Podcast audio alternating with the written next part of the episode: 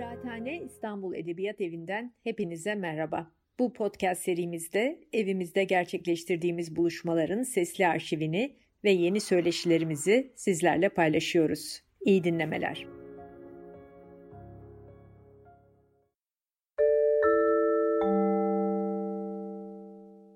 Herkese merhaba.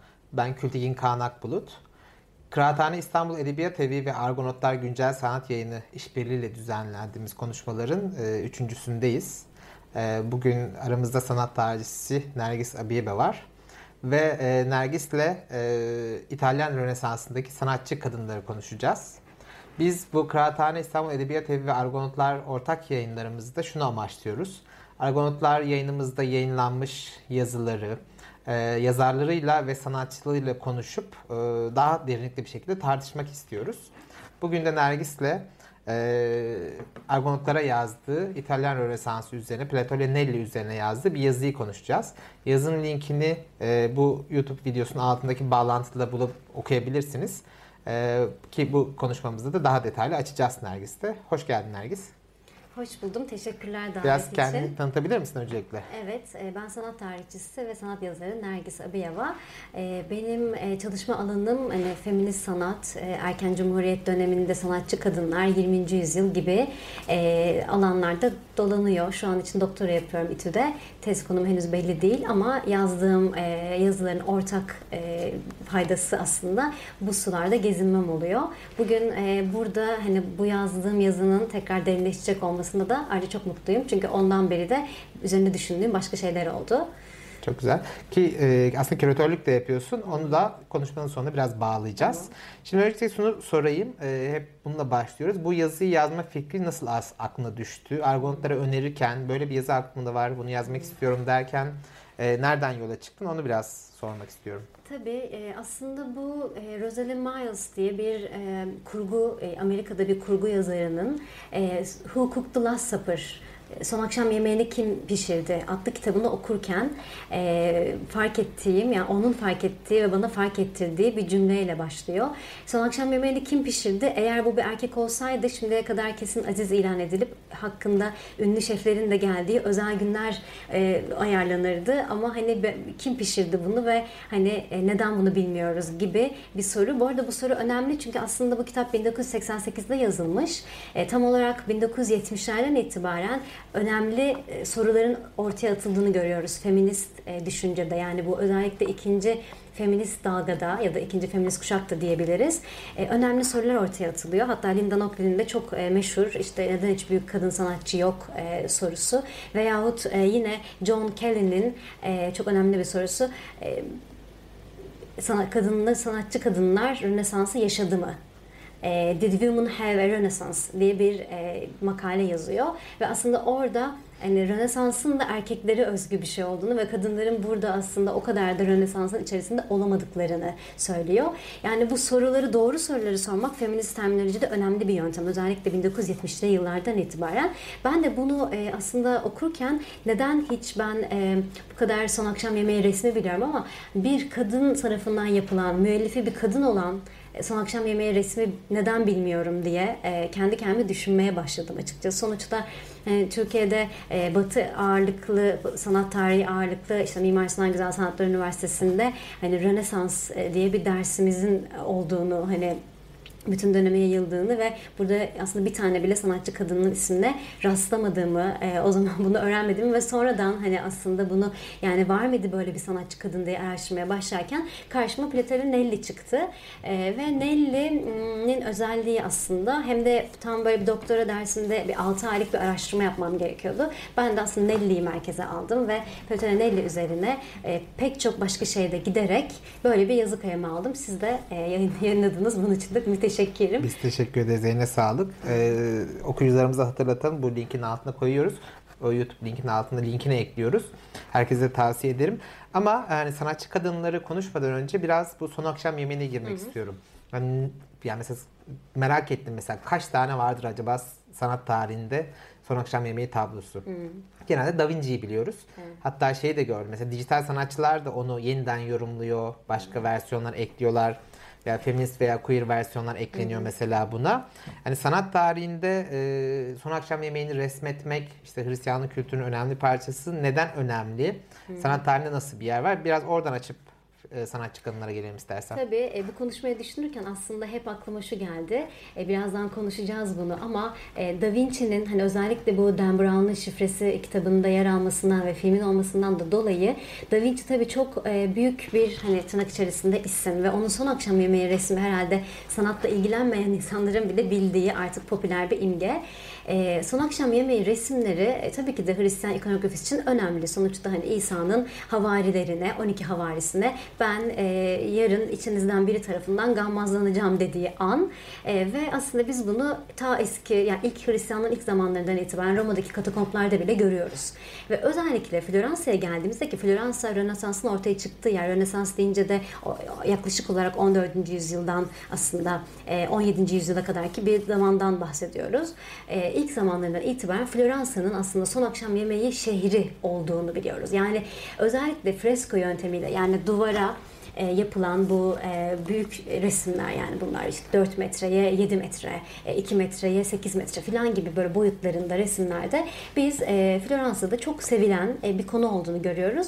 Tabi e, Da Vinci'nin yaptığı bir Milano'da Santa Maria delle Grazie e, kilisesinde e, yine aslında aziz ve azizelerin yemek yediği bir alanda. Yani manastırların, kiliselerin bu yemek e, orada çalışan insanların yemek yedikleri komünel alanlar var. Ve orada aslında biraz hani o yemeği paylaşırken bir sofra etrafında buluşurken hani bunun dini taraflarına da bir göndermede bulunmak için yapıldığını düşünüyorum. Bugün çok şanslıyız çünkü mesela Wiki Art'tan aslında son akşam The Last Supper diye yazdığımız zaman ta Orta Çağ'dan işte çok uzun bir süre yine 1970'lerde e, Amerikan sanat tarih, e, sanatçıların bile yaptığı e, son akşam yemeği resimlerine kadar görebiliyoruz. Aslında bunlar mesela bundan 25 yıl önce bir doktora tezi olabiliyordu. Hani bütün orta işte son akşam yemeği resimlerini bir araya getirmek. Bugün artık öyle bir zamandayız ki hani gerçekten bunlara ulaşmamız çok evet. kolay. Bir wiki makalesini bile bulabiliriz aslında. Bulabiliriz. Peki yani sanatçılar için de biraz şey yönü var mı? Hani yeteneklerini gösterebileceğin en önemli alan, en e, kıymetli resim, başyapıtın evet. aslında bu olmalı sanırım. Evet çünkü aslında Son Akşam Yemeği resimde bir sanatçılara baktığımız zaman kariyerlerinin zirvesinde çok önemli bir noktada olan kişiler olduklarını görüyoruz. Dolayısıyla kesinlikle bir rüştün ispatlanması meselesiyle bir ilgisi var. Tabii Nelly söz konusu olduğunda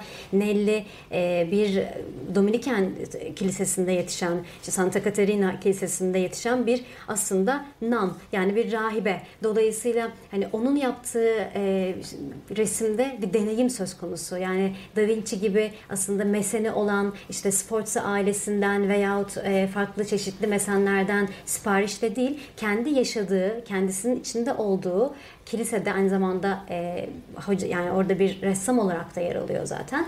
Orada aslında bir deneyimi aktarıyor. Yani kendisi de orada her gün e, gidip oturup o insanlarla hmm. diğer azizelerle birlikte, azize diyorum rahibelerle birlikte o yemeği paylaşma deneyimini yaşayan birisi. Evet. Nelli'ye geçelim zaten yavaş yavaş ama biraz böyle mesela ortam o dönemki Hı-hı. ortamı anlatır mısın? Tabii. Yani hem sanatçılar için, İtalyan Rönesans için bütün sanatçılar Hı-hı. için hem de sanatçı kadınlar ya da dediğin gibi rahibeler de bunun parçası olabilir. Evet. Nasıl bir ortam görüyoruz? Nasıl bir kültür hayat görüyoruz? Çok önemli bu e, mesele. Çünkü aslında 1550 yılında e, Vasari'nin yazdığı bir kitap var. İşte bugün sanat tarihinin aslında temel hani ilk erken metinlerinden bir tanesi olarak karşımıza çıkıyor. Sanatçıların yaşam öyküleri. Ee, burada aktarımlar önemli. Tabii ki de bunların bazıları e, çok tartışmalı, daha spekülatif ve biraz yoruma dayalı. Yani Vasari'nin kendinden hani biraz kattığı şeyler var ama e, yine de şunu biliyoruz mesela. Vasari hem aynı zamanda hem ressam hem işte bir e, ilk sanat tarihçilerinden bir tanesi diye ele alıyoruz. Hem de bir yandan da aslında 1563 yılında Floransa'da Accademia del Disegno yani aslında disegno dediğimiz şey desen yani de, design, tasarım ve desen. Böyle bir okulun kurucusu. Bu okul sadece erkeklere açılıyor. Bir kere kadınlar bu okula giremiyorlar. Çok uzun bir süre zaten kadınlar e, bir eğitim yani gerçekten akademik bir eğitimden mahrum olacaklar. Dolayısıyla e, Nelly'nin yetiştiği dönemde bir de bir yandan tabii hala orta çağdan beri gelen usta çırak ilişkisi söz konusu. Yani bir ustanın e, yanına erkek bir çırak olarak girip yetişiyorsunuz. Bunun bir kadın olması çok düşük bir ihtimal. Yalnızca eğer babası ressamsa, babasının yanında çalışabilen bazı sanatçı kadınlar var ama genellikle ressamlık da o dönem erkeklere özgü bir şey. Dolayısıyla Nelly'nin yetiştiği ortamda Nelly kendi kendine yetiştiriyor. E, kendi kendine resim e, öğreniyor ve bununla birlikte modelden çalışamıyor aslında.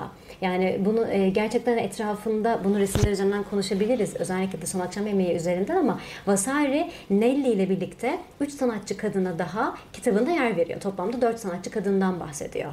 Ee, önemli bir kayıt bu ve şurada bunu da söylemek istiyorum. Hani aslında bu sanat tarihinde kanon, popülerlik meselesi de nasıl oluşuyor?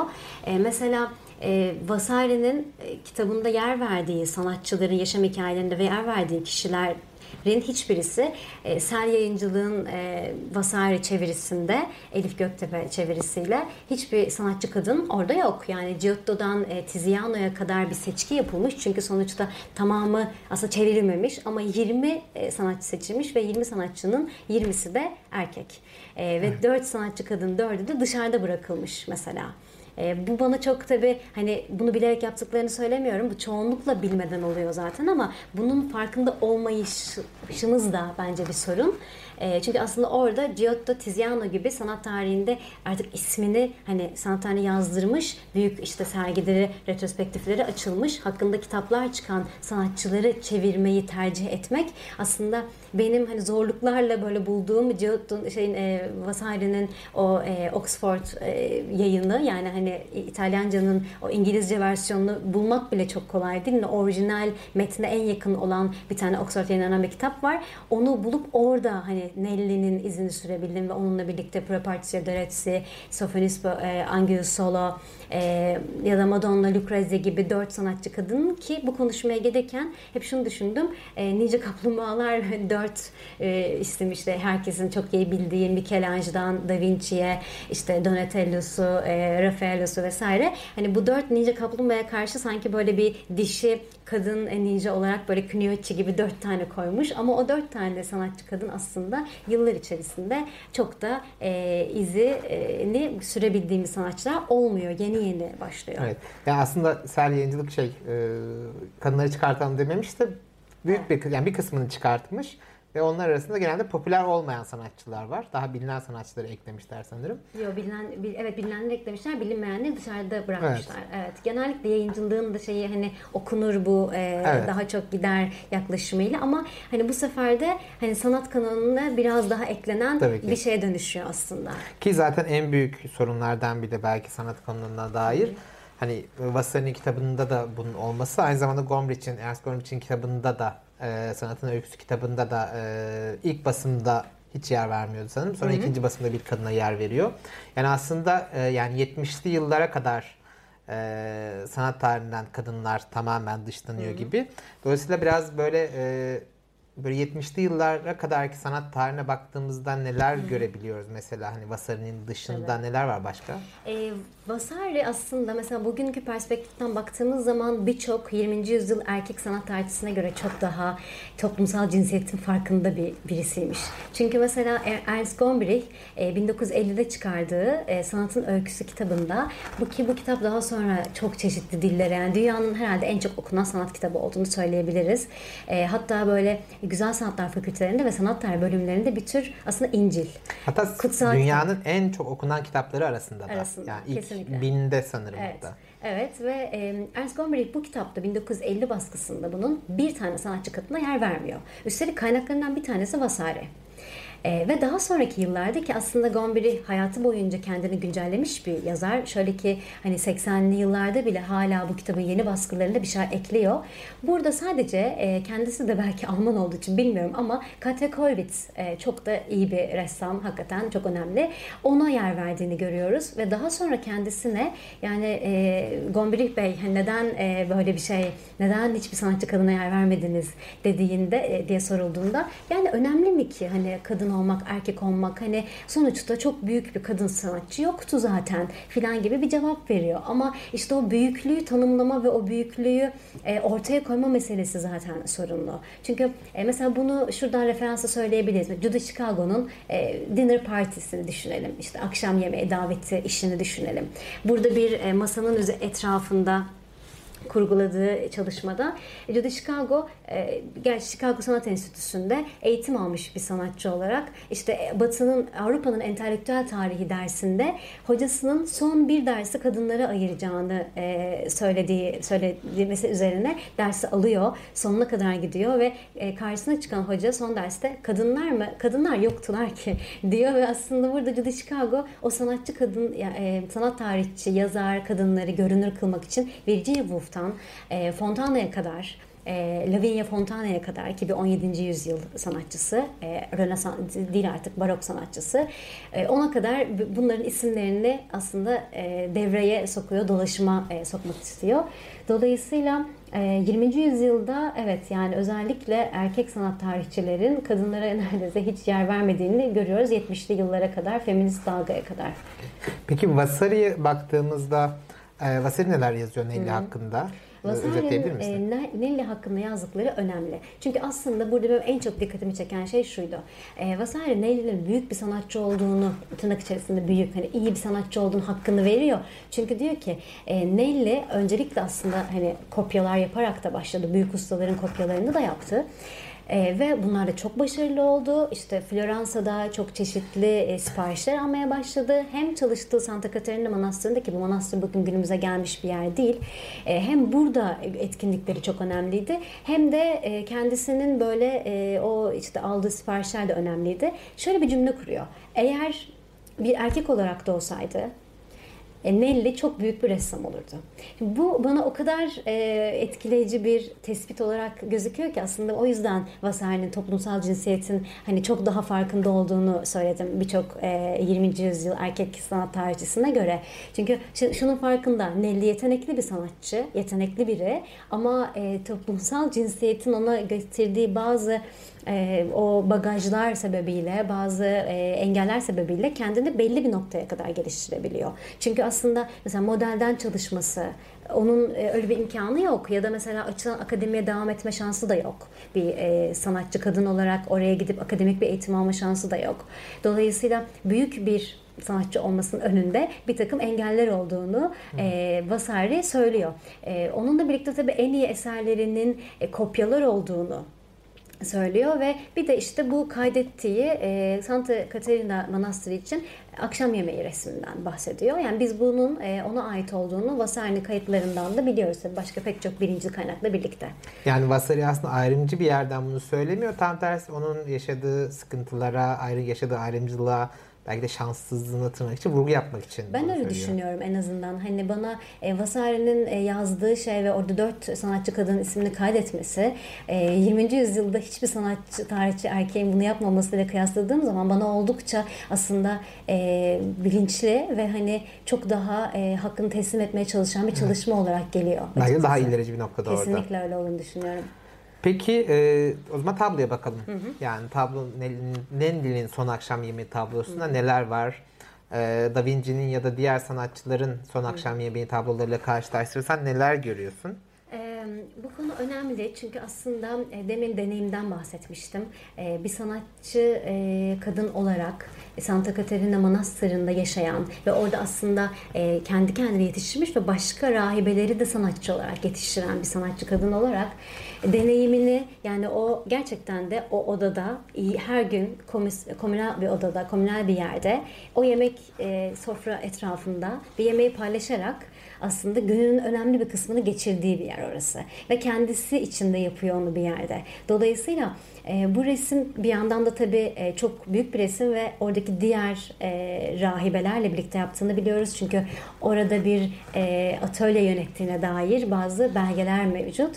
E, ve bu resimde en önemli şey herhalde sofradaki çeşitlilik diye düşünüyorum. Yani semizotu yaprakları işte e, fava e, ne, ne de fava nasıl söyleyebilirim e, fava Türkçe'de fava. Fava da ama hani bildiğimiz şeydeki e, bir diğer kelime neyse onu şimdi bulurum. E, fava şeyleriyle e, bakla. Hı bakla taneleriyle e, filan bunların ve aynı zamanda kuzunun ki bu İsa'nın e, bir şekilde hani daha sonra işte bir simgesine dönüşecek bir şey onun kurbanlığı kurban olduğunu bir simgesine dönüşecek. Tabi bir yandan hani e, Da Vinci'ninkine baktığımız zaman İsa'nın bedenini temsil eden ekmek e, ve aynı zamanda işte kanını temsil eden şarap e, var yalnızca masada. Burada ise daha çeşitli bir sofrayı görüyoruz bir kere. E, bu önemli bence. Bir diğeri diğer e, son akşam yemeği resimlerinde aslında e, bir şey bir çeşit bir m, nasıl diyeyim e, burada bir e, perspektif şov görüyorken aslında hani özellikle Da Vinci'de de var diğerlerinde de var. Yani o Rönesans'ın ortaya koyduğu o hani merkezi perspektif ve hani çok sevilen çok tutulan hani o e, dönemde uygulanan bu yöntemin aslında çok onun resminde karşımıza çıkmadığını görüyoruz. Böyle daha sıkışık bir yere hapsediyor e, o 13 kişiye. Bu bence önemli çünkü sanki o sıkışıklık e, bir psikolojik bir şey olabilir mi diye düşünüyorum. Burada da hani yine e, pek çok e, mesela Grisel'de Pollock, e, Pollock'un yazdığı işte e, kadınlığın mekanları makalesinde o mekanla psikolojik olarak sınırlanma üzerine ele aldığı tabii ki de Nelly kadar 16. yüzyıl sanatçısı söylediği bir şey değil ama hani o mekanı acaba öyle düşünebilir miyiz diye düşünüyorum. E, bir diğer önemli şey bence o resimde e, erkeklerin yani o zaten İsa'nın havarileri işte 12 erkek olarak e, karşımıza çıkıyor. Çünkü bir tane bile kadın olmadığı dört tane İncil'de de yazıyor. Bu orijinal bütün İncil'lerde yazıyor. Fakat ilk bakışta da insana böyle bir e, gerçekten hani ikili cinsiyet sistemin dışında düşünebileceğimiz bir kapı araladığını düşünüyorum. Özellikle Yuhanna söz konusu olduğunda. Yani Yuhanna'daki bu e, mesele hani gerçekten hani e, hep sanat tarihinde orta çağdan itibaren e, Yuhanna'yla e, İsa'nın ki en sevdiği havarisi genellikle yanında oturuyor. Hatta Da Vinci'nin bu e, resminde de e, acaba bu Mecdelli Meryem mi diye e, Dan Brown'un ortaya attığı spekülatif bir bilgi var. Ama aslında olamaz çünkü 12 e, havarinin 12'si de erkek yani bildiğimiz e, kadarıyla. Fakat öyle bir tasvir ve öyle bir bedensel temas var ki aslında biz orada bence e, gerçekten hani sadece kadın ve erkek değil başka tür daha akışkan bir cinsiyeti düşünebilir miyiz diye düşünüyorum. Çünkü bunu ben böyle bir baktığım zaman kesinlikle hani İsa'nın yanındaki figür bir kadın diye düşündüm önce. Sonra başka bir sanat tarihçi Anne Robertson e, yazdığı makaleyi okudum. O da bunun çok feminen, e, bazı figürlerin çok feminen olduğunu vurgulamış. E, demek ki sadece böyle ben dışarı ben değilim diye düşündüm açıkçası ve hani Yuhanna'nın zaten tasvirlerinde bir e, tam olarak böyle e, o iki cinsel sistemin dışında kalan yerler olduğunu düşünüyorum. Daha farklı bedenlerin orada olduğunu, daha non-binary diyebileceğimiz beden e, temsillerini orada okuyabileceğimizi düşünüyorum. E, tabii Bence o resimle ilgili bir diğer önemli şey de şu. E, gerçekten şunu görüyoruz. Mesela erkeklerin bir kısmı birbirinin aynısı. Ya 13 e, erkek var ve hani e, mesela baştaki bir tanesiyle sağ taraf sol taraftaki sağ taraftakinin yüzleri neredeyse aynı. Neden böyle diye düşündüğümüz zaman aslında acaba bunun sebebi e, Nelly etrafında kadınları gördüğü, e, kadınları model aldığı ve çok daha az erkek gördüğü için acaba hani bulduğu model aldığı erkekleri mi tekrar etti? İyi bana sorduruyor. Mesela bunu yazıda fark etmemiştim. Bunu yazı çıktıktan sonra e, resim üzerine düşünmeye devam ettiğimde birbirinin neredeyse aynısı erkeklerin resimde yer aldığını gördüm. Ve bunun sebebinin acaba Nelly model yoksunluğu, erkek model yoksunluğu mu çekiyordu?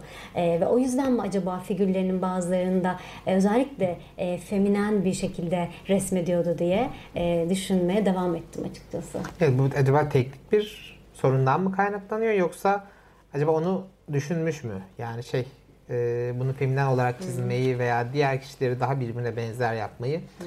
düşünmüş mü acaba? Bunu herhalde hiçbir zaman bilemeyeceğiz. Ee, ee, yeni bir... Yıllar sonra defterler çıkmazsa evet. bulamayacağız. Evet. Peki bu resim nerede şu anda biliyor musun? Evet, e, bu resim şu anda e, Santa Maria Novella e, Kilisesi'nde yer alıyor. Burası şuradan hatırlayabilirsin. E, Floransa'da yer alan e, ve Massaggio'nun çok ünlü Holy Trinity e, tablosunun işte üçlü e, kutsal üçlü diye e, Türkçeleştirebiliriz. Onun e, olduğu e, yerde yer alıyor. Nasıl oldu peki bu? Yani ben mesela e, o kiliseyi ziyarete gittiğimde bu resmi görmemiştim. Çünkü henüz orada değildi. Neredeymiş? İşte özel odalarda saklanıyormuş. 1900 e, 2019'dan beri bu sergileniyor ama resmin hikayesinden biraz bahsedecek olursam Santa Caterina Manastırı günümüze gelmiyor zaten. E, bu artık hani Floransa'da yer alan bir yer değil. Fakat 1939'da e, resim e, özellikle bir, e, bir yerlere aktarılıyor. Ve aslında daha sonraki zamanlarda da kaçtan mesela bahsedebilirim. 1960 66'da Floransa'da e, büyük e, sel felaketi yaşanıyor. Evet yani 39 yılına kadar depoda kalıyor. 66'da Floransa'da büyük bir sel felaketi yaşanıyor. Burada hasar görüyor. E, yemekhanenin 1982'de Santa Maria Novella Müzesi olarak yeniden sınıflandırmasının ardından rahiplerin özel odalarına aktarılıyor.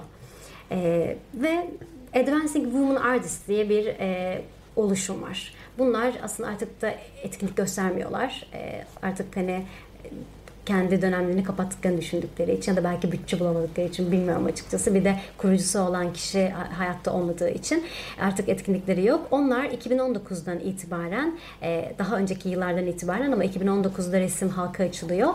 E, resmin restorasyonuna başlıyorlar. E, restorasyon kısmı önemli çünkü resim çok kötü bir durumda. Gerçekten çok kötü bir durumda. Hani Da Vinci'nin resminin defalarca restore edildiğini ve aslında Da Vinci'nin özel bir teknik kullanmasından dolayı resmin çok kötü durumda olduğunu ama her seferinde onu yeniden hayata döndürmek için uğraşılan çabayı düşünecek olursak Nelly'nin resminin gerçekten o halde bırakılmış olması çok acayip bir şey. Zaten restorasyon konusu da bence cinsiyet açısından çok önemli. Çünkü restore edilen resimlerin müelliflerinin çoğunlukla erkek sanatçılar olduğunu görüyoruz. Yani saklamak, korumak ve geleceğe bırakmak istenilen resim masterpiece'lerin birçoğunun, başyapıtların birçoğunun erkek sanatçılara ait olduğunu görüyoruz. Bunu bir restoratöre sormuştum e, Almanya'da. Ve bana demişti ki hiç böyle düşünmemiştim ama yaptığımız bütün restorasyon çalışmaları erkek sanatçılara ait. Ya zaten anlattığı her şey, sunumundaki her şey erkek sanatçılarındı ve hani tabii ki de onun o kararı vermesi kurumsal bir karar ve hani onun bir suçu yok zaten bir e, kadın restoratör olarak. Ama hani bunun bazen farkında olmadan da e, içinde olabiliyoruz ve e, Nelly'nin resmi de böyle bir şekilde e, bırakılmış restore edilmeden 2019'dan itibaren Santa Maria Novella'nın içine e, Brunelleschi ve Masaccio gibi sanat tarihinin Rönesans'ın büyük isimleri arasına bu resim e, yerleştiriliyor, konuluyor ve ziyaret edilebiliyor şu anda. Bu çok ilginç bir nokta bu arada. Evet.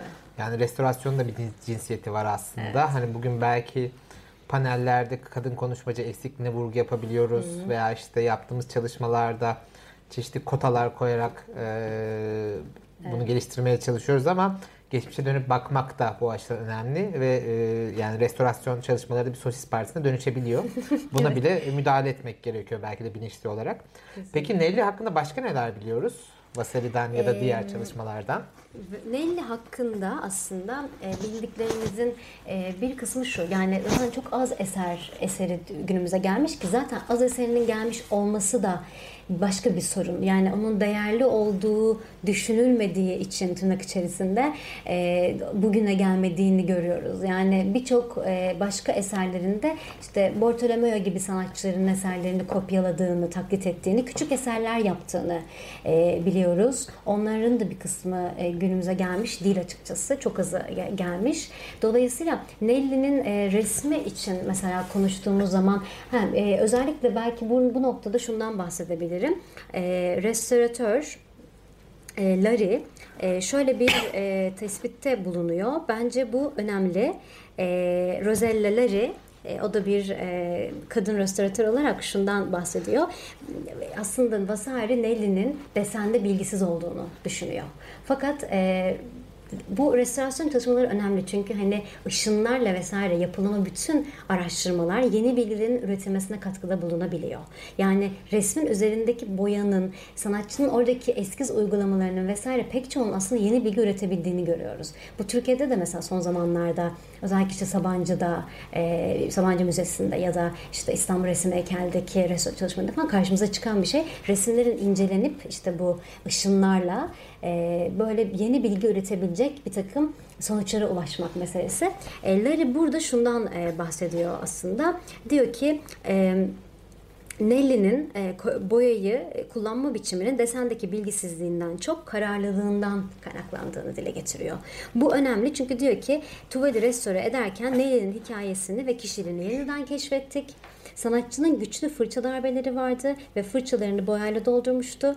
Reflektografi yöntemi tek katmanlı çizimler ortaya çıkardı. Plato ile ne istediğini biliyordu ve bunu başarmak için zanaatini gerektiği kadar kontrol etmişti. Hmm. Yani bunun bilinçli bir tercih olabileceğini söylüyor e, Roselle'leri konservatör. Vasari ise etrafındaki diğer erkekler, döneminin diğer erkekleri gibi modelden, e, canlı modelden çalışamadığı, akademik eğitim alamadığı için e, desenden daha yoksun, boyanın daha kuvvetli olduğu resimler yaptığını düşünüyor. Çünkü biliyorsun ki bugün de akademik eğitimin en önemli tarafı desen bilgisi.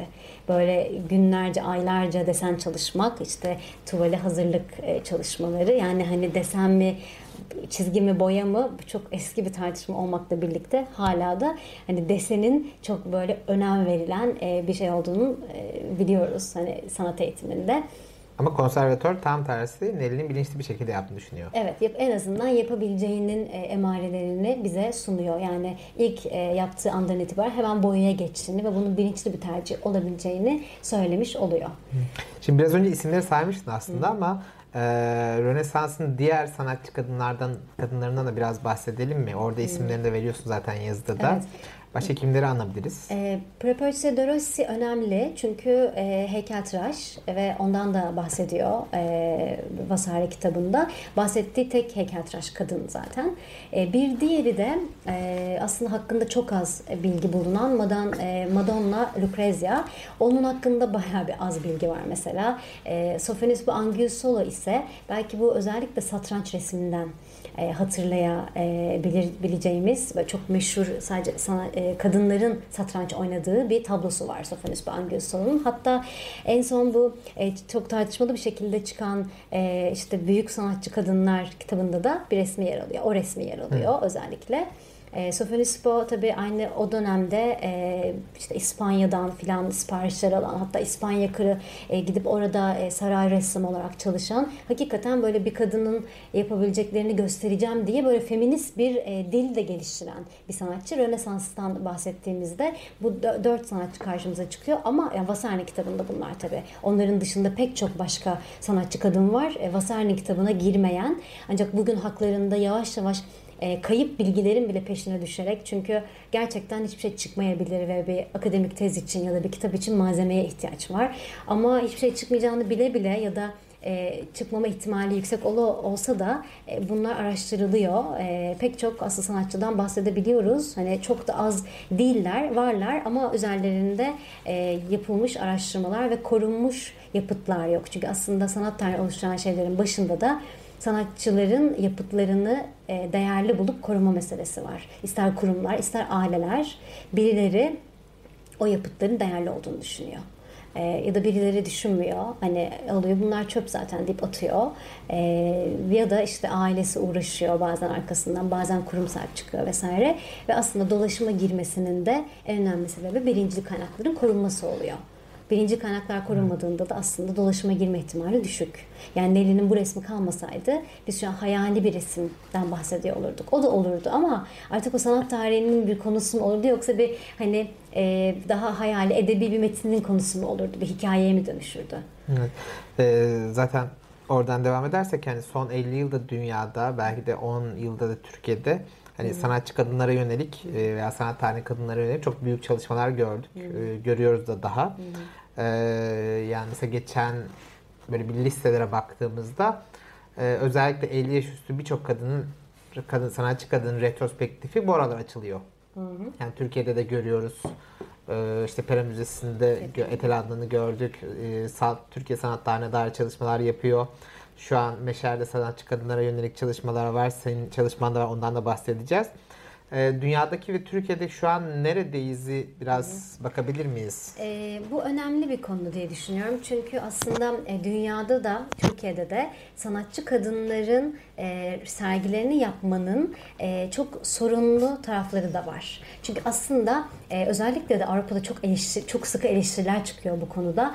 E, bir hazine bulmuş gibi aslında piyasaya eklemlenecek yeni isimler üretmek e, gibi piyasa market market kaygılı e, işlerde yapılabiliyor.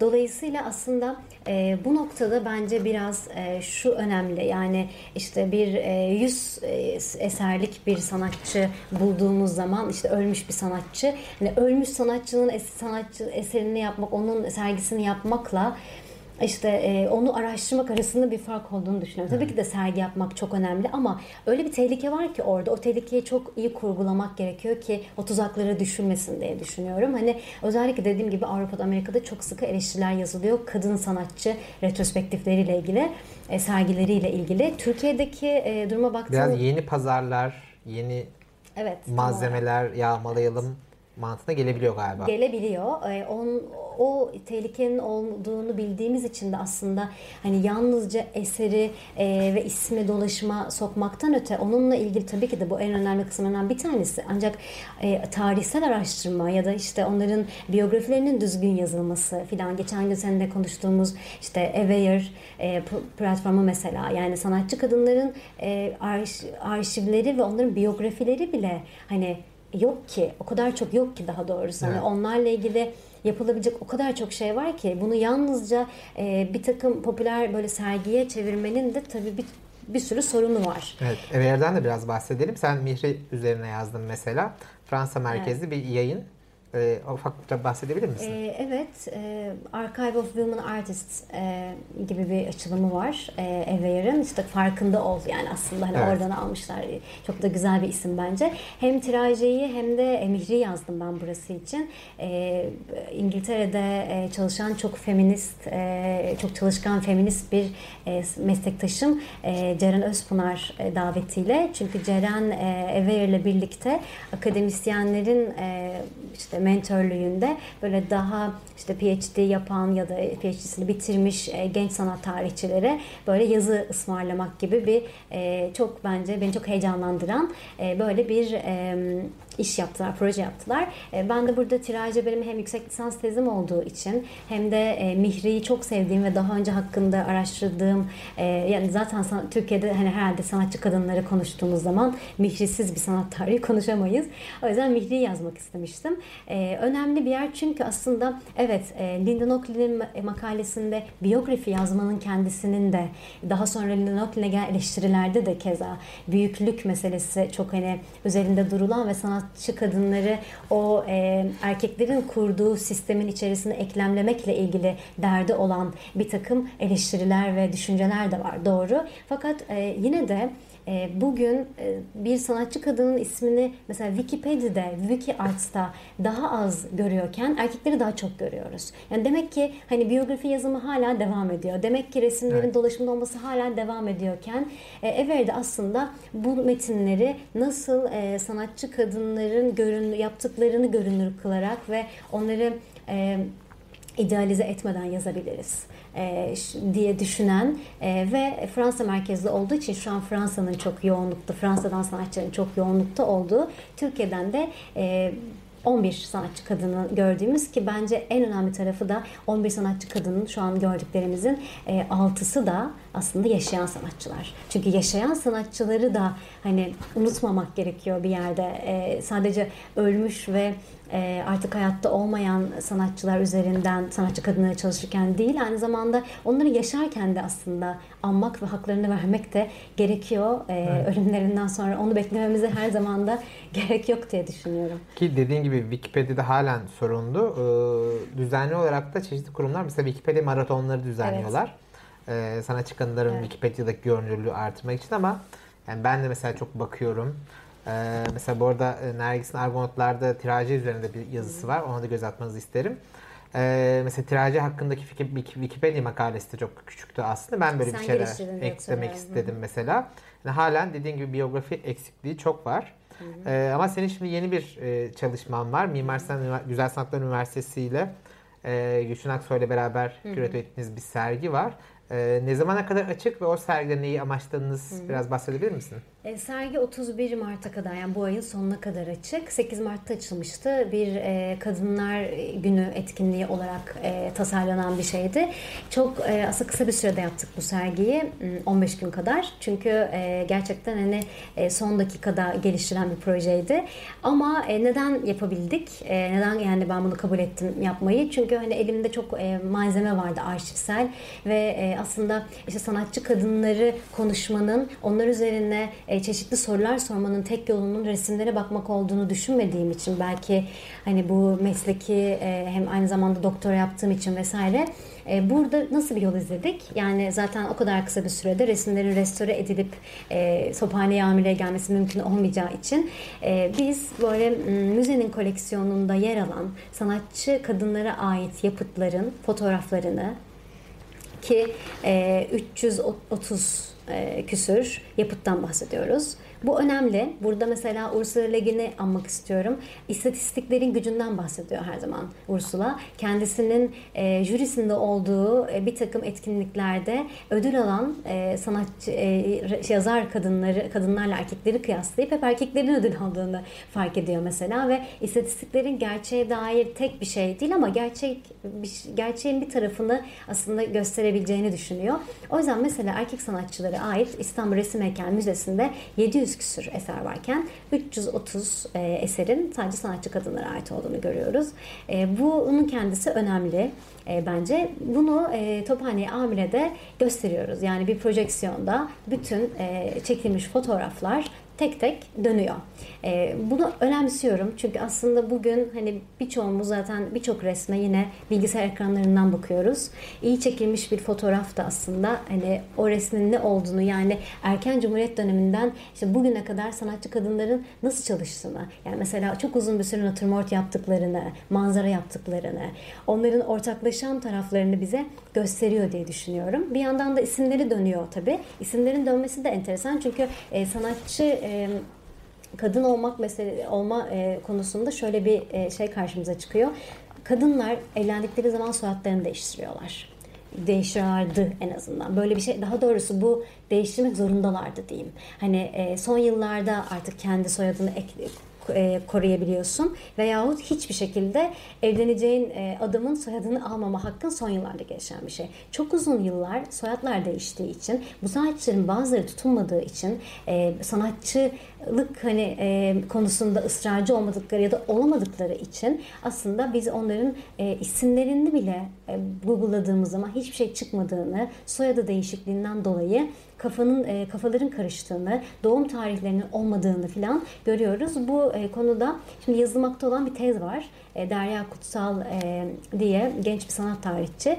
E, İstanbul Resim Heykel Müzesi'nin koleksiyonunda yer alan sanatçı kadınlara ait yapıtların e, incelenmesi, onları tek tek e, ortaya koyan böyle bir araştırma yapıyor. Bence değerli, önemli bir şey bu. Bunu yaparken de aslında mesela unisex isimler karşımıza çıkıyor. Bazı isimler hem erkekler için hem kadınlar için kullanılmış.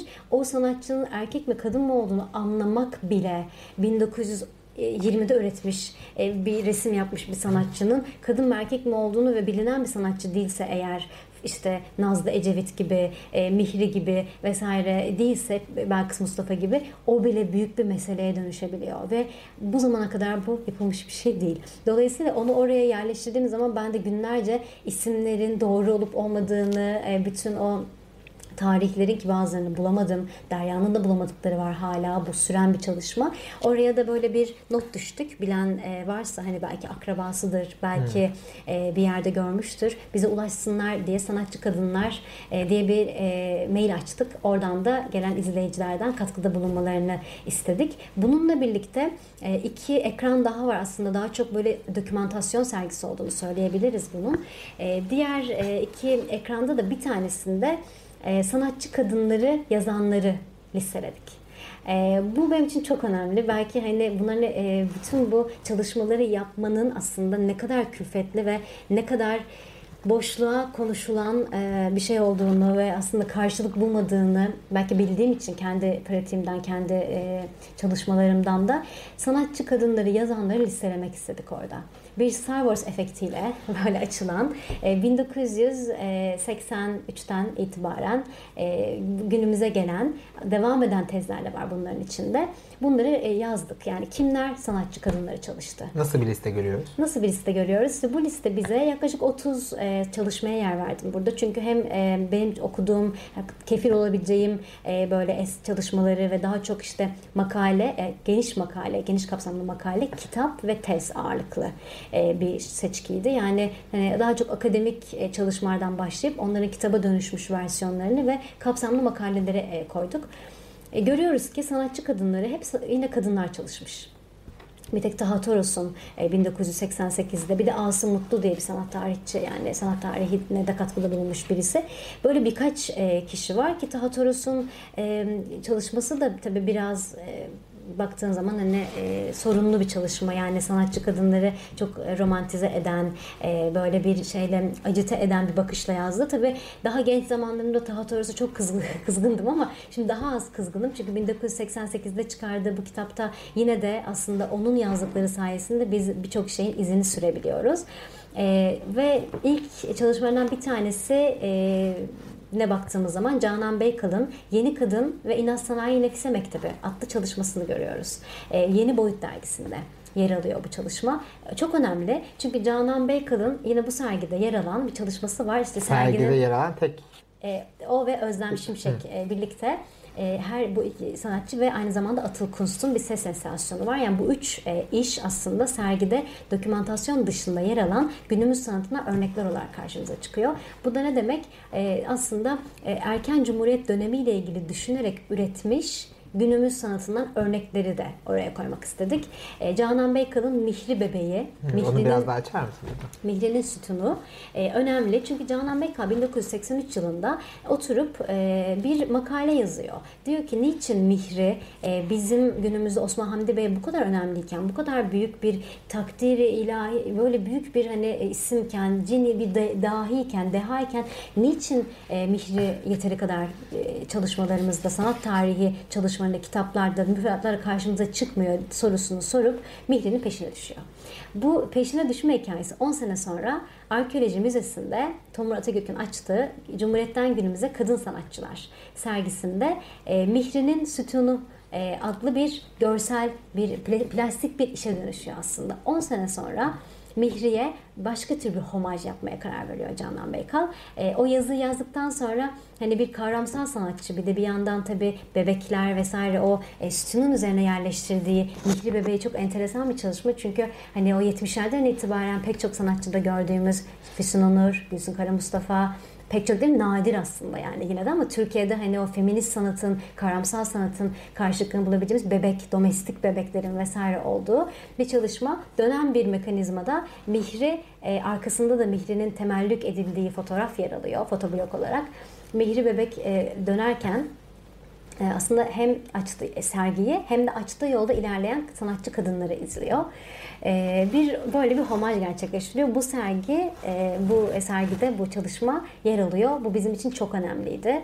E, Canan Beykal da e, sergide işi gösterdi. Çok mutlu oldu ki Beykal maalesef bütün eserlerini ortadan kaldırmış bir sanatçı olarak buna dokunmamış.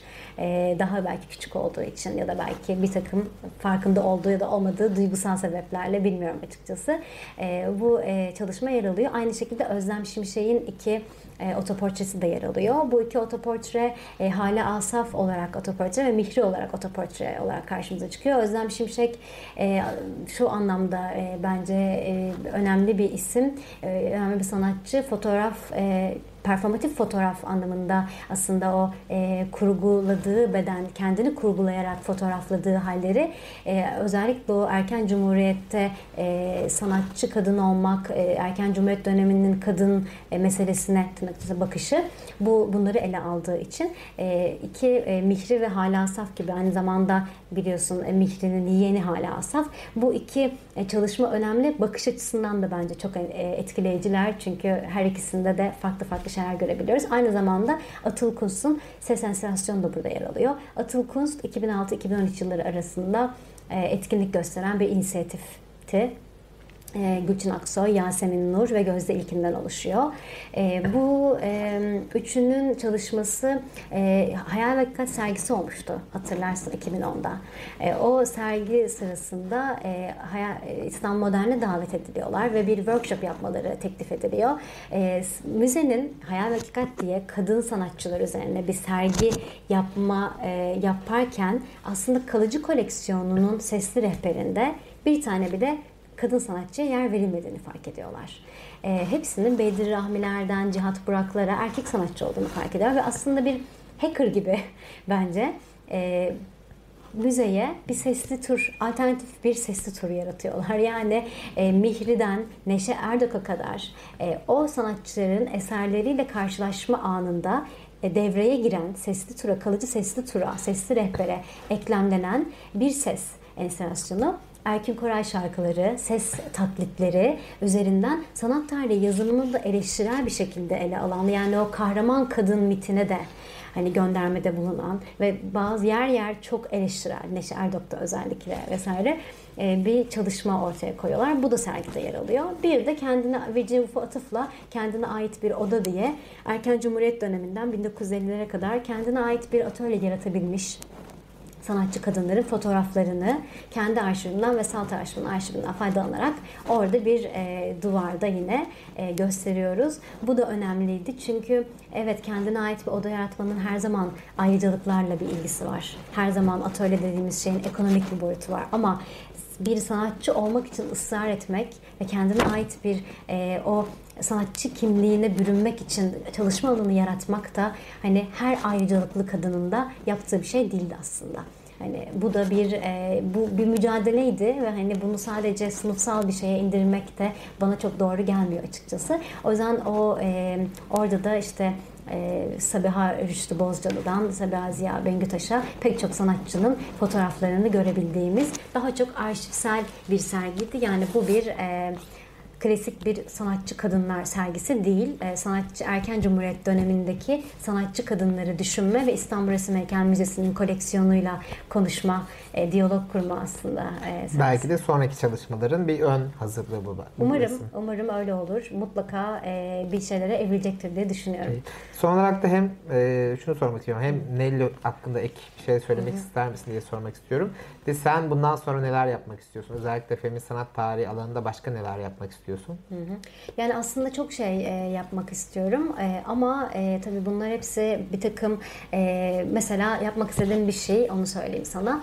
E, bu e, demin bahsettiğim e, John Kelly'nin makalesi e, Did Women Have a Renaissance makalesi mesela Türkçe'de yok. Yani e, mesela bu makalelerin bir kısmı tabii ki de hani sel e, pardon iletişim tarafından Ahu editörlüğünde çok güzel bir şekilde Türkçe'ye kazandırıldı ama tabii ki de hem e, gözden kaçan ya da belki bazı sebeplerle oraya alınmayan e, bir takım makalelerin de mesela Türkçe'de olmasını istiyorum. Buna e, yönelik bir çalışma yapmak istiyorum. Bunları çevirmek istiyorum veya son okumalarını yapmak istiyorum. Hani böyle bir e, düşüncem var.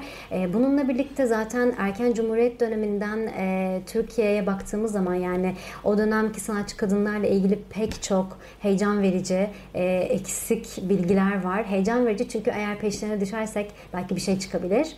E, böyle bir takım çalışmalar var. E, onları da yavaş yavaş işte belki argonotlarla bir şey yapmaya devam ederim diye düşünüyorum. Yine hani bu dört sanatçı kadınla, kadınlarla ilgili işte Preparatio de Rossi, ya da e, Angius Sola gibi sanatçı kadınlarla ilgili gerçekten hani e, hem akademik ama aynı zamanda da biraz o popüler kültürde eklemlenebilecek yazılar yazmak. E, çünkü biraz kendimi bu noktada şey hissediyorum hani e, akademik e, yazılar onlar bence mesela Nelly yazım da gayet yani tırnak içerisinde akademik çünkü hani e, bakmadığım makale kalmadı. Yani literatürdeki her şeyi okudum mesela. Ama bunu yazarken e, kullanıcı dostu olması ve hani gerçekten insanların böyle çok sıfır noktasından okuyabilecekleri bir şey yapmak e, düşüncesiyle yazdım. Böyle bu yazıda devam edebilirim diye düşünüyorum. Evet, Argonautlar da bunu amaçlıyoruz zaten. Evet. Yani bir akademik yayın değil Argonautlar. Evet. E, daha geniş kitlelere evet. ulaşmaya çalışan Hı. bu yayın.